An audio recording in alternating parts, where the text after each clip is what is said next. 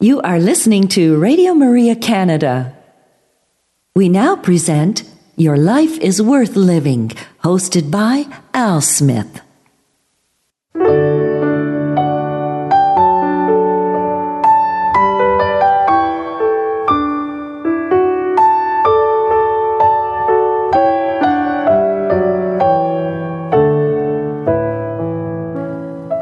Hello, Radio Maria family, and welcome to this week's edition of Your Life is Worth Living, Reflections from the Venerable Archbishop Fulton J. Sheen.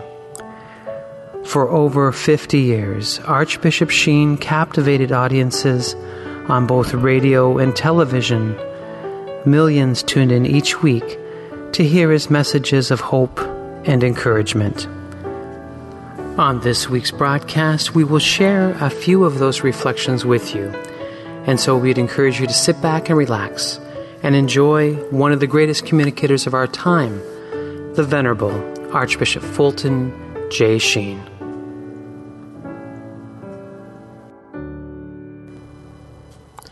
Hello, Radio Maria family, and welcome to another edition of Your Life is Worth Living. I'm your host, Al Smith, and I want to thank you for joining me for this opportunity to grow in holiness and to learn our faith a little bit more. Bishop Sheen had a great love for the soldier and, of course, was very dedicated to helping soldiers with their prayer lives. And I think of that great little booklet, the Wartime Prayer Book, that many of you may have in your own possession. I know that hundreds of thousands of these copies of these books have been given to the military all over the world, and so a great little devotional. And so today on this program, Bishop Sheen will give a reflection entitled, The Glory of the Soldier. And of course, lots of powerful insights in that program. And then we'll follow that up with a catechism lesson from the catechism series that Bishop Sheen developed many years ago. And the lesson today is entitled, The Law of Love, The Total Commitment. And we need to give a total commitment to Christ because He is our all. And I cannot thank God enough for giving us the gift of His mother at the foot of the cross to the world when He said to St. John, "Woman, behold your son. Son, behold your mother." At that moment, we became children of Mary. And so, as children of Mary, let us pray. In the name of the Father, and the Son, and the Holy Spirit. Amen. Hail Mary, full of grace, the Lord is with thee. Blessed art thou among women, and blessed is the fruit of thy womb, Jesus. Holy Mary, Mother of God, pray for us sinners, now and at the hour of our death. Amen. Our Lady, Seat of Wisdom, pray for us. In the name of the Father, and the Son, and the Holy Spirit. Amen. Please enjoy this reflection entitled, The Glory of the Soldier. Friends,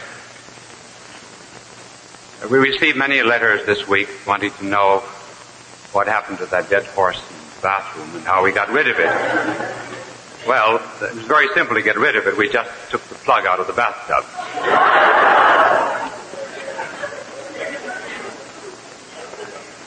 As we announced last week, our subject tonight is the glory of the soldier.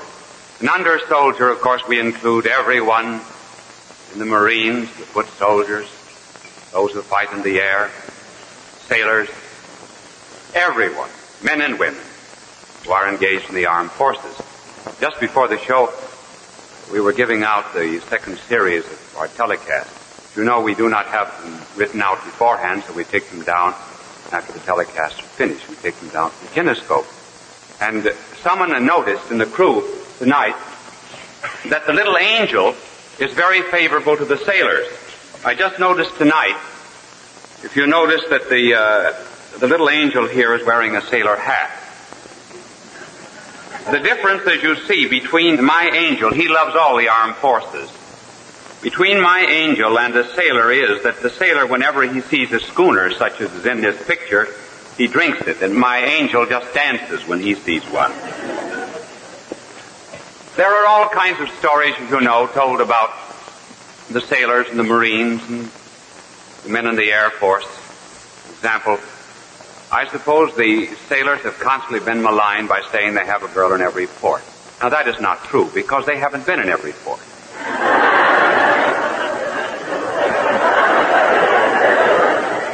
Many have been to Davenport.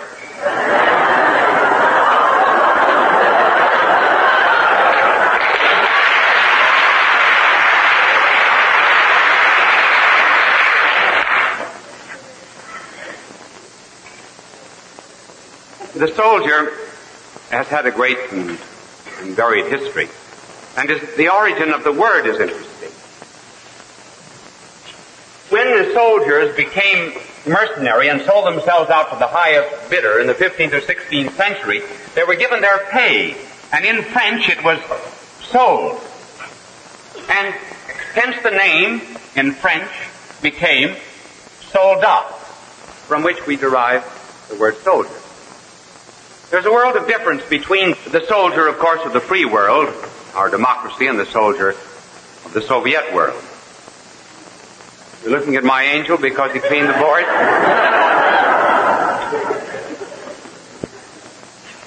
The soldier of the slave world, that is to say of the communist world, is necessarily bent on offense, because the whole communist philosophy is dedicated to world revolution. Once you are men of that particular type of civilization, you necessarily make them offensive soldiers. Because one thing you can't do with bayonets is sit on them. So the communists send them conquering throughout the world. Soldiers of a democratic country are quite different. Soldiers in a democracy come into being very much like locks might come into a village. Here's 1,000 homes in a village. Every man is friendly with his neighbor. There are no locks on windows, no bars on doors. Everyone is free to come and go in any house in the neighborhood. One night a thief breaks in. The next morning, 1,000 locks have to be purchased. Now, it happens with the thief in the world. That's the reason democracies have to arm. The greatest tribute that can be paid to soldiers is to recall that they are always spoken of well in the Scriptures. In the Old Testament, great soldiers are praised like Joshua, David, and Gideon. In the New Testament, whenever an individual is mentioned, it's always in terms of praise. And I believe the reason is that when a civilization like the Roman began to rot, the putrefaction starts at the center, which means that off at the periphery, in the military, in the armed forces, there are still those remnants of respect for law, decency and order, which preserve civilization. And that is why the soldiers that are found in the outposts of the Roman Empire in gospel times are men to be praised. And two great characteristic notes of soldiers are found in the Gospels, found throughout history. The first note of the great soldier is sympathy. And the second is a spirit of sacrifice. First of all, sympathy. One soldier does not make an army any more than one swallow makes a summer. He's committed to live in community, and so he develops the spirit of friendliness with his fellow man. And then in addition to that, he has to travel very often to other lands. And these great floods of humanitarianism wipe away all the barriers and obstructions of race and of nation and of color and of class. And he begins to understand what Alexander the Great told his soldiers in Persia, that God is the common father of all men. Soldier begins to see as he goes into other lands that all people are one and all made of one blood. This sympathy begets humility in the soldier. When a man is alone, he can be proud of himself. When he's with others, he's much more humble. Fly on the nose of the cameraman looks very large. In the theater, it looks small. When a man is alone and by himself, he can be an egotist. But when he's in an army and in another world, he becomes very humble. And that explains the sympathy and the humility of these soldiers.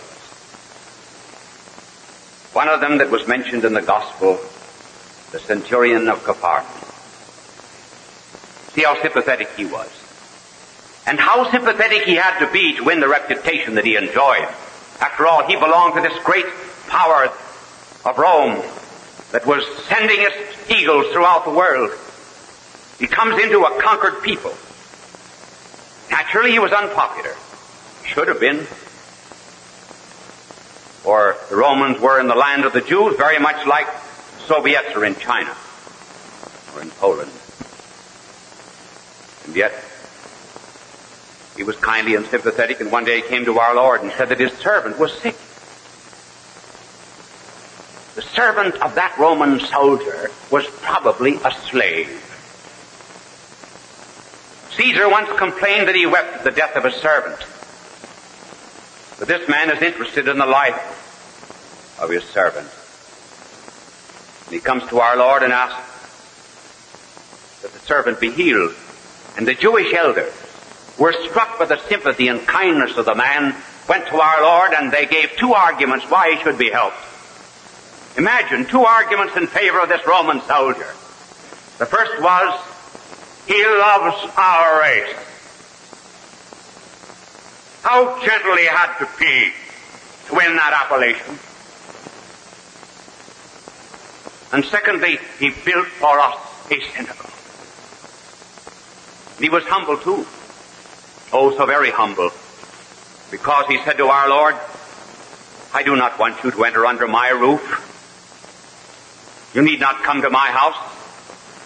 I have men under me, because I am a man of authority. I say to one, go, and he goeth. Come, and he cometh. To another, do this, and he doth it. Therefore, he suggested to our Lord that merely the word of his omnipotent lip would be enough to cure the servant. And the servant was cured at that hour. The soldier was kind and sympathetic, and in these days, when those who follow the Savior reach the moment of most intimate union with Him, there wells up at the moment of communion on the lips of a devout Christian the words of a soldier, Lord, I am not worthy. This sympathy we find in our American soldiers throughout the world. We know what they are doing in mission lands, for example, the aid they are giving to our leprosaria, to our hospitals, to our homes for the aged, how they are helping the orphans and the refugees throughout the world. Not only our own soldiers. Let me tell you this story about a communist soldier. One of our missionary sisters was telling me just the other day, when she was in prison in China for a couple of years, she contracted malaria. The communists refused to give her any water. Her throat was like a blazing fire. She said to the communist soldier nearby, I'm dying. He said, good. We will not have to feed you. All we have to do is bury you. She said, give me some tea. He was making a pot of tea in prison. The communist soldier said, why should I give you tea? You are an enemy. And then his mouth became a crater of hate and a volcano of blasphemy. And as he cursed her and accused her of being a spy and an agent of an imperialist power, amidst all of his cursing and blasphemies, he moved over to this dying sister and poured some tea into her tin cup and saved her life. But he was safe. Reported to the party and demoted. The point that I want to bring out is that the natural sympathy of a soldier overcame the hardness even of communist philosophy, and he broke the bonds of all dialectical materialism to prove that a soldier is a man of sympathy and love. Then humility. Would you like to see a letter I got from a soldier the other day that indicates humility? He passed me by on the street. Failed to see me, and he wrote this letter. The soldier says, Dear Bishop Sheen, last evening at the Alfred Smith dinner, I was told that while I was passing through the streets of New York yesterday, you stopped at a street corner to greet me. I regret I failed to see you, but I do assure you that I am more than complimented by your friendly thoughtfulness. I would have valued the opportunity to have stopped my car, however briefly, to chat for a moment with personal regard. Would you like to know the name of the soldier? Dwight D. Eisenhower.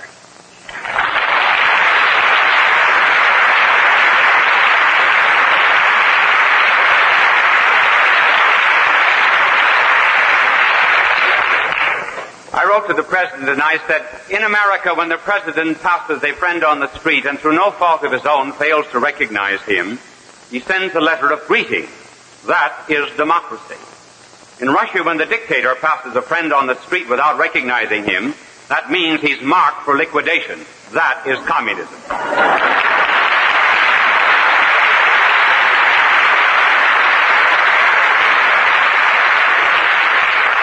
The second quality of the soldier is sacrifice.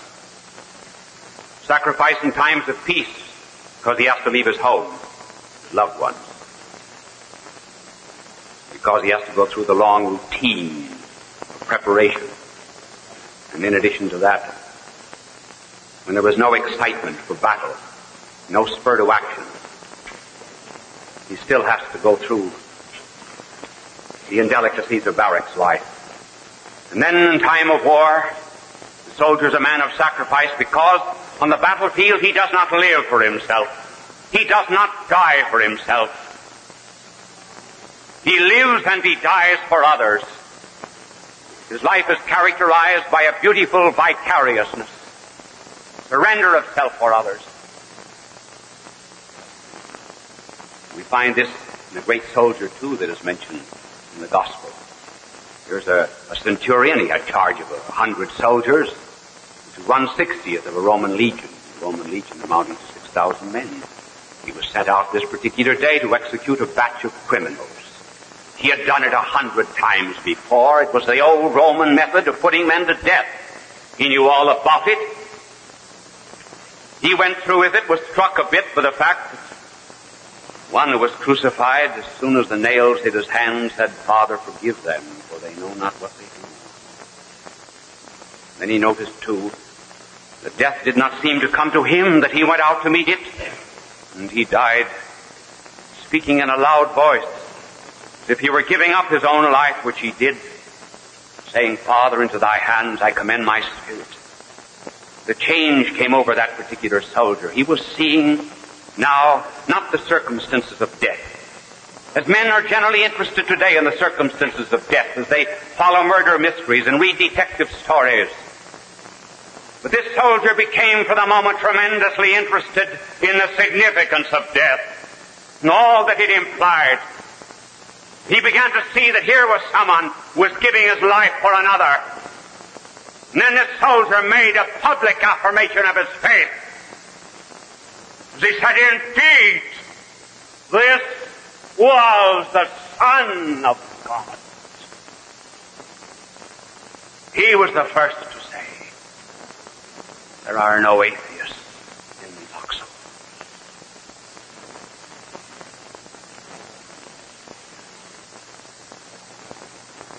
And the spirit of sacrifice has passed over into the lives of our soldiers. We know 100 stories we could tell you of men who risked their own lives and some even have died just to save the one that they call a buddy. And you remember Joyce Kilmer, one of the great soldiers of World War I, how he translated everything that happened to him in war into the scene which this Roman soldier saw on the hill of Calvary. He would first of all complain about his army life, and then he would think of that great soldier and his vicarious death. He gave himself for the world. He said, my shoulders ache beneath my pack. Lie easy across. upon his back. I march with feet that burn and smart.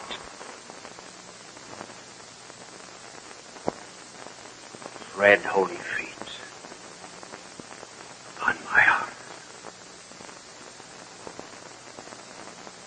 I dare not lift a hand to clear my eyes of salty tears that sear. And shall my fickle soul forget my agony of bloody sweat? My rifle hand is sick and numb.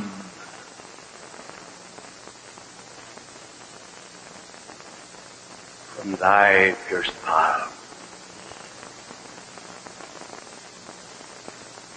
red rivers come.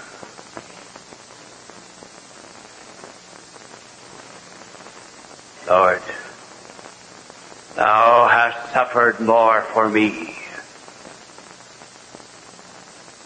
than all the hosts of land and sea. Then let me render back again the millionth of thy gift. Amen. Poem of a soldier sacrificed himself for his country. Why not then recognize their great value? We wonder, why is it that in times of war we praise the sacrifice, the self-forgetfulness, the self-abnegation and the fearlessness of our soldiers on the battlefield, and then in time of peace call such sacrifice and such discipline womanly virtues? Why do we do it? Why is it that in times of war we commend the soldier for obedience to his orders, for his oath of fealty, for the fulfillment of his missions, for obedience to all of his commissions? And then in time of peace, have little respect for the same obedience. We'll not put it into our schools and into our homes and into our national life, with the result that we pay the terrible penalty of juvenile delinquency. Why is it that in time of war we tell our soldiers that they must be ready, if need be, to give their lives for the preservation of the liberty of our country? And then in time of peace, we say it is asking too much of any man to give an answer to the question, are you a loyal American? Are you a communist? There are no Fifth Amendments on battlefields behind which our soldiers may protect their lives. Shall we therefore be ashamed in peace of what we are so proud in war? Rather, let us put on the breastplate of justice, the shield of faith, carrying the sword of the Spirit, marching with courage under the great God who is the Lord of hosts, and under the protection of a woman who is as invincible as an army drawn up in battle array. Then we shall preserve our country, our traditions, our soldiers, and our America. Our sincere thanks to the Fulton J. Sheen Company, who has given us permission to share these broadcasts with you today. I invite you to make Bishop Sheen a part of your family audio and video collection. You can call them toll-free at 1-866-357-4336 or visit the official website for purchasing Catholic family videos and DVDs of Archbishop Fulton J. Sheen's recordings from the Catholic television series Life is Worth Living. The web address is www.bishopsheen.com. You will find rare collections of Catholic family video recordings addressing a variety of topics such as morality, Mary the Mother of God, angels, Catholic holy days, and other faith-based subjects. So call toll-free today, 1-866-357-4336. Again, 1-866-357-4336. And on the web, www.bishopsheen.com. And on behalf of Bishop Sheen, God love you. You are listening to Radio Maria Canada. We now continue with the program, Your Life is Worth Living, hosted by Al Smith. Hello, Radio Maria family, and welcome to another edition of Your Life is Worth Living. I'm your host, Al Smith, and I want to thank you for joining me for this opportunity to learn our faith together and to be blessed by the words of wisdom from the Venerable Archbishop Fulton J. Sheen. We think of our soldiers who serve us day in and day out, and I think of that beautiful little prayer book that Bishop Sheen put together many years ago. Many of you may know it as the Wartime Prayer Book. And again, something small and light, but it punches, let's just say it's full of good fighting material, fighting against the devil, the spiritual war that we're in with the devil and Satan. And he wants our souls, but the Lord wants our souls even more. And, of course, died on the cross for us. But this little wartime prayer book, many of you can find it on the Internet. Sophia Institute Press published it a number of years ago. And there's been hundreds of thousands of copies given to soldiers all over the world. But I have one in my... I think I have three, actually. I have one in my truck, I have one, of course, on my desk, and I have one that is floating around. It's my loaner. But I do love to pray the prayers in that book often through the day. So, again, my tip of the day is to purchase the Wartime Prayer Book from Fulton Sheen from Sophia Institute Press. You'll be blessed. And they're great to give as gifts to friends and family. And so let us continue now to be taught the faith through this catechism series that Bishop Sheen developed many years ago.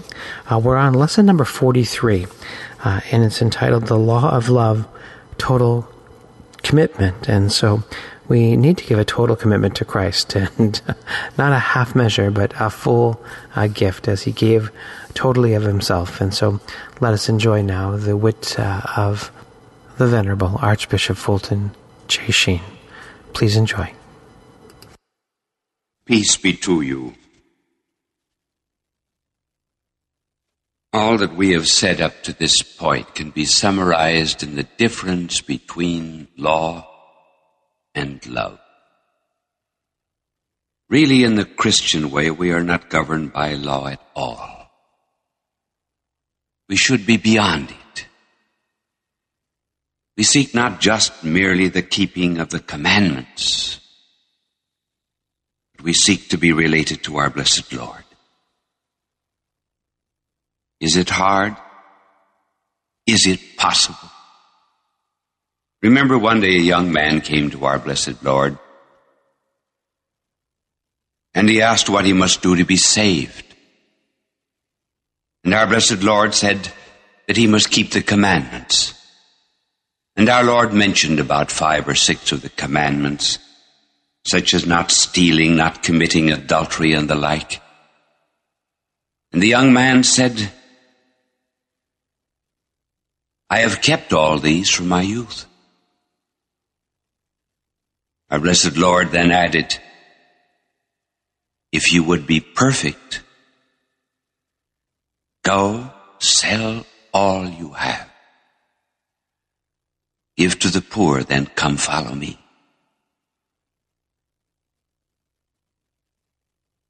The young man left our Lord. He went away sad because he had great possessions. The apostles were troubled about this. After all, must everybody sell everything that he has to follow our Lord? So they said, who then can be saved? And our Lord answered, that it is not possible with men alone, that is to say, by our own human power we cannot. But it is possible with God. All things are possible with God. We have His grace. Is Christianity hard, therefore? In a certain sense, it is hard. Hard from a worldly point of view. But it gives such inner peace and joy that those who obey the law of love of our blessed Lord find it very easy. Really, when we understand the full import of the law of our blessed Lord, we find it to be this. Our Lord is saying, give me all of you. I do not want just so much of your time, so many hours a day, so much of your money, so much of your work. I want you. I have not come to torment this natural self of yours. I've come to kill it. No half measures are any good. I do not want to cut off a branch here and a branch there. I want to have this whole tree of the natural man cut down.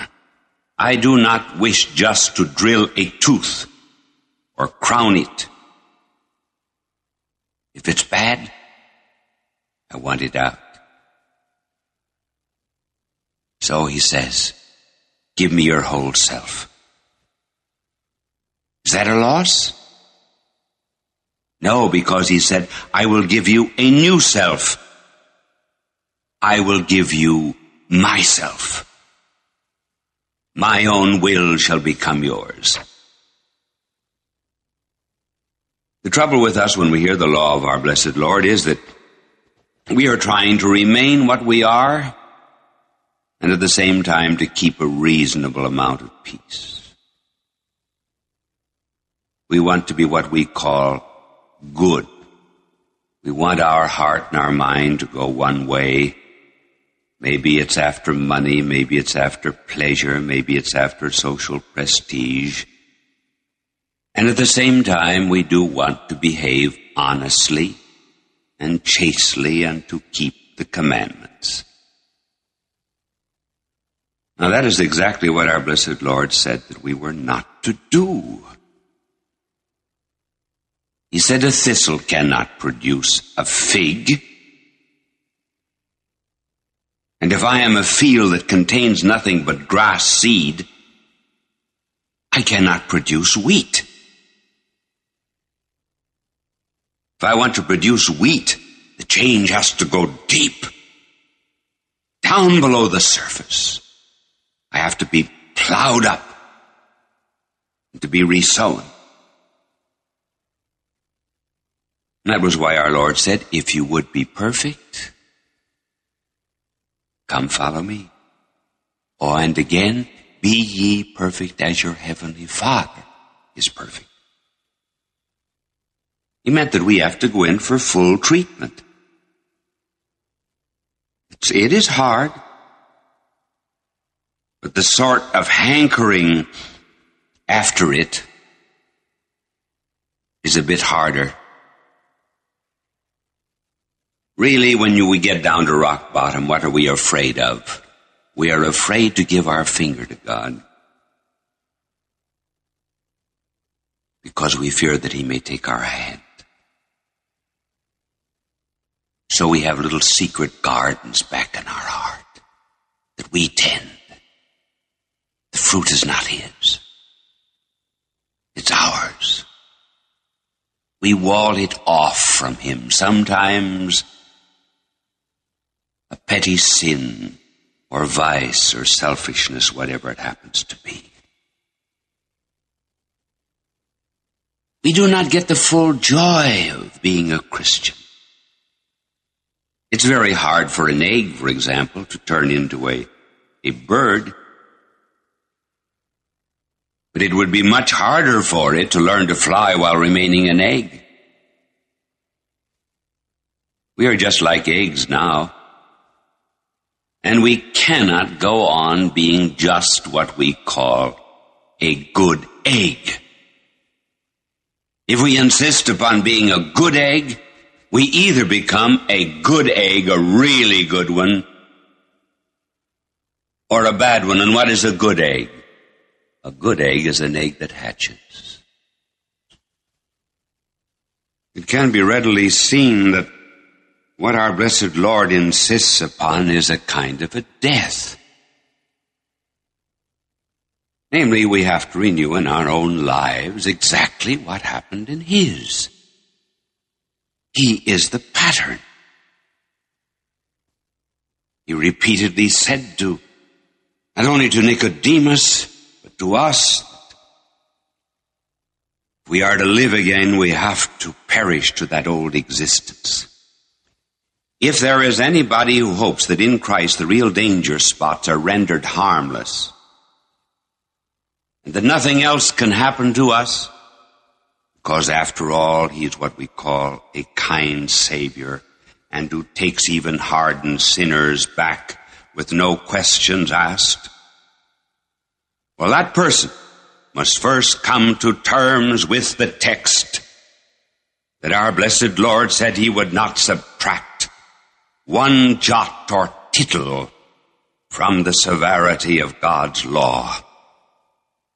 That He had come not to abolish the law, but to perfect it. In other words, grace is not cheap. Cost our Lord His life. Can you think of anything that is more costly than that for which a man must pay on a cross? So if we want peace, we have to pay that price without that death to the lower life. Not the death to our higher life, no. But without that death to our lower life, there is no peace. There's only fear. And we live just a kind of a half existence. Remember, our blessed Lord said that he who wills to do the will of the Father in heaven will know whether the teaching is from God. By this he means one of the reasons there are agnostics and skeptics is because they're not keeping the law of God. We know His will. We will understand His doctrine. It could very well be that we have entirely too much insistence upon a knowledge of Christian doctrine and not enough insistence on the doing. Our blessed Lord never said that if you know my doctrine, you will do my will. But He did say that if you do my will, you will know my doctrine. In other words, only he who does the will, who is in earnest about it, who stakes his life on it, will come to understand Christ and all that his redemption means. Our Lord is known really only to those who venture. Not to the cowards is he known. Now at first, our blessed Lord is always a disturber. When you are still living in the natural order, oh, he seems to irritate you. You're dealing with a God who seems to be leading you into a kind of a crucifixion. You are a nice, easygoing worldling, and you have settled down comfortably into what you call your world view. But if you are in earnest with Christ, you will have to give up that comfort. And not because you're supposed to be a nervous worrier, but simply because it is a false peace. The first advent, therefore, of Christ into our lives is actually that of one who upsets us. But then once we give ourselves to him, he becomes our defender. Before we have Christ, our heart accuses us. We are unhappy with half measure. Then after we give ourselves to our Lord and his law of love, then our heart is at peace and Christ becomes our defender. His attitude completely changes once we have changed ours. This is just another way of putting the difference between commandments and love. Commandments only restrain me. We see them as hurdles and obstacles in the way of life. And those who live by the commandments ask, how far can I go? What is the limit? How close can I get to the abyss without tumbling in? Is it a mortal sin? This is not the way of love. It's not the way of peace. It is the old Adam that is within me that talks this way about commands. So when I merely obey commands, I am never there as a whole person, but perhaps at most only with a better half of myself. And the other half remains in opposition. That's the psychological state of everyone who obeys a command. Never the whole heart. But when I love, I am a whole person. For love is a movement of my whole self. It's an overflowing, limitless giving of oneself. Therefore, it can never be commanded. It can only happen. Up to this point, we have said that the Christian doctrine of morality is a total commitment to Christ, so that we put on his mind, we think his thoughts, we love what he loves, and we ask ourselves whenever we do anything, will this be pleasing to him? But there's another side to the love of God. It is the love of neighbor. The two laws go together. And the love of neighbor is not merely giving eggs to a neighbor when the neighbor wishes it. It is really being a sin bearer. What does that mean? Well, some years ago, I remember meeting a woman who was very much distressed because her son had been put into prison. I think it was the 4th arrest for crime and robbery and murder. She was bitterly ashamed and broken-hearted. And then I asked myself, why does she have all this shame? And there came to me the words of the prophet Isaiah that had referred to our Lord. And I might say of her, she had borne his griefs, carried his sorrows,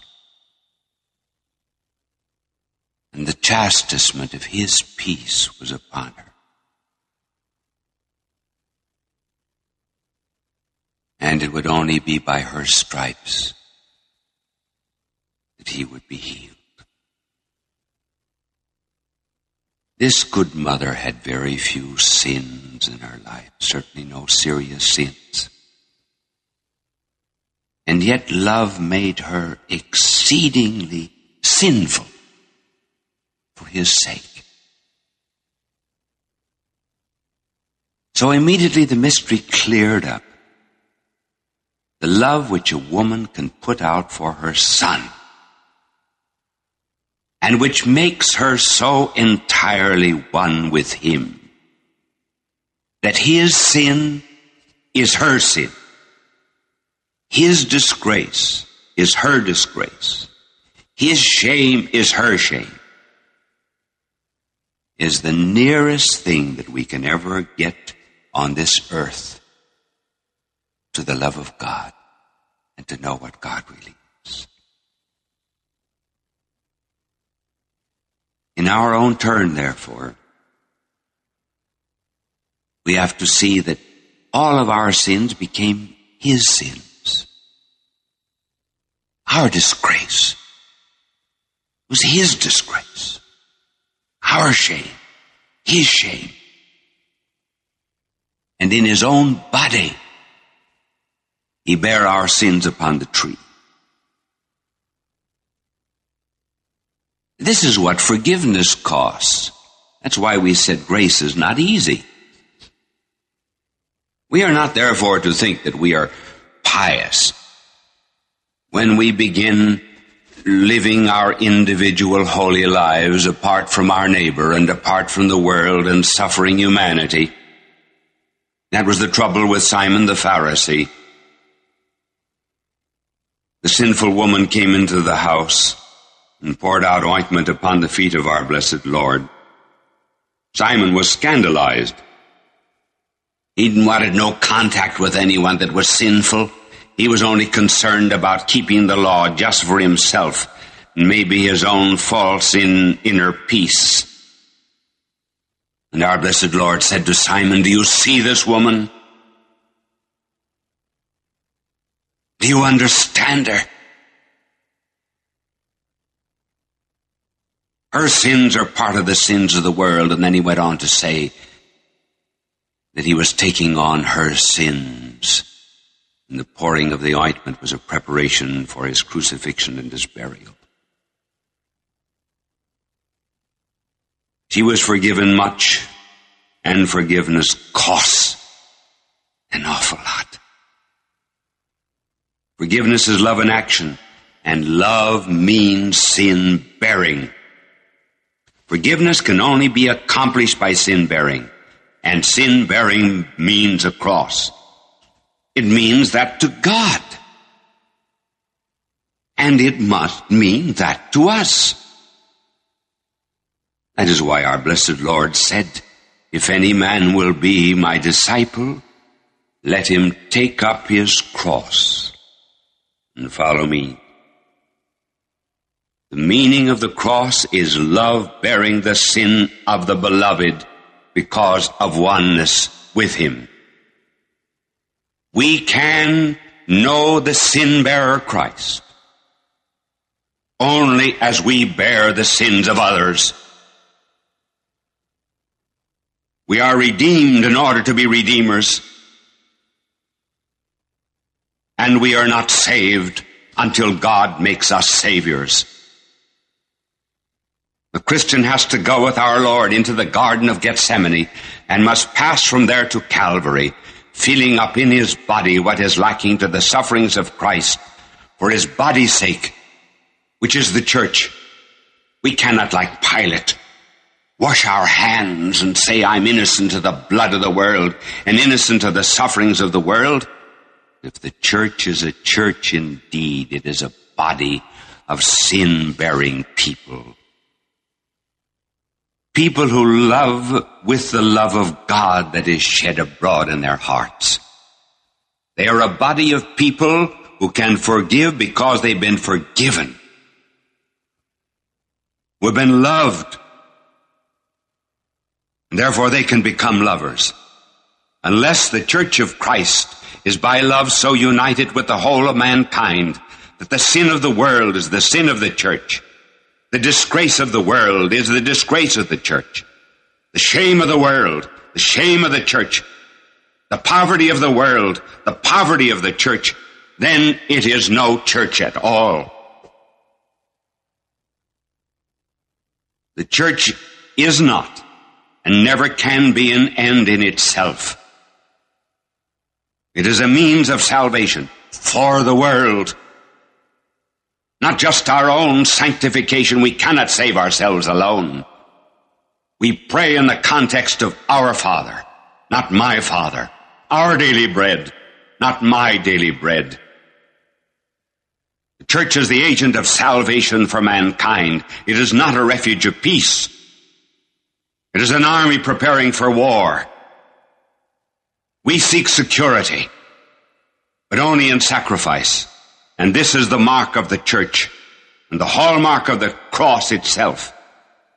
And if the sin of our modern slums and the degradation that they cause, if the sin of our overcrowded, rotten houses and the ugliness and vice they bring, if the sin of unemployment with the damnation of body and soul that it means to men and women, if the sin of the heartless, thoughtless luxury at one end, standing out against the squalid and degrading poverty of Africa and Asia and Latin America at the other, if the sin of commercial trickery and dishonesty and the wholesale defrauding of the poor, if the sin of prostitution and the murder of women and children by disease, and if the sin of war, the very sins which is but the bursting and the festering of all the filth that the others have bred in years of miscalled peace, if all of that is not laid upon the church as a burden and upon us as members of the church, and if we do not feel it, we are not worthy members of the church. We have missed our vocation. This is Christian morality. Not just the keeping of the commandments. It's love. It's total commitment. And it's taking upon ourselves the sins of others. This is the new law. Love God.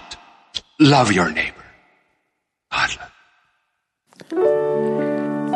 Hello, Radio Maria family. Archbishop Fulton J. Sheen was a master communicator with an unforgettable voice and ability to communicate the message of Christianity to all peoples. He was a Catholic priest with a tremendous knowledge of Catholic theology. We've been blessed to share his recordings through the generosity of our good friends at FultonSheen.com. I would ask you to visit their website to download hundreds of MP3 talks by the great Archbishop Fulton J. Sheen. Please visit them at www.FultonSheen.com, and there you can enjoy the voice of the master preacher of Christ, who touched the lives of millions worldwide with his warmth, wisdom, and humor. So please visit FultonSheen.com to start enjoying your own collection of Archbishop Fulton J. Sheen recordings. You are listening to Radio Maria Canada. We now continue with the program, Your Life is Worth Living, hosted by Al Smith.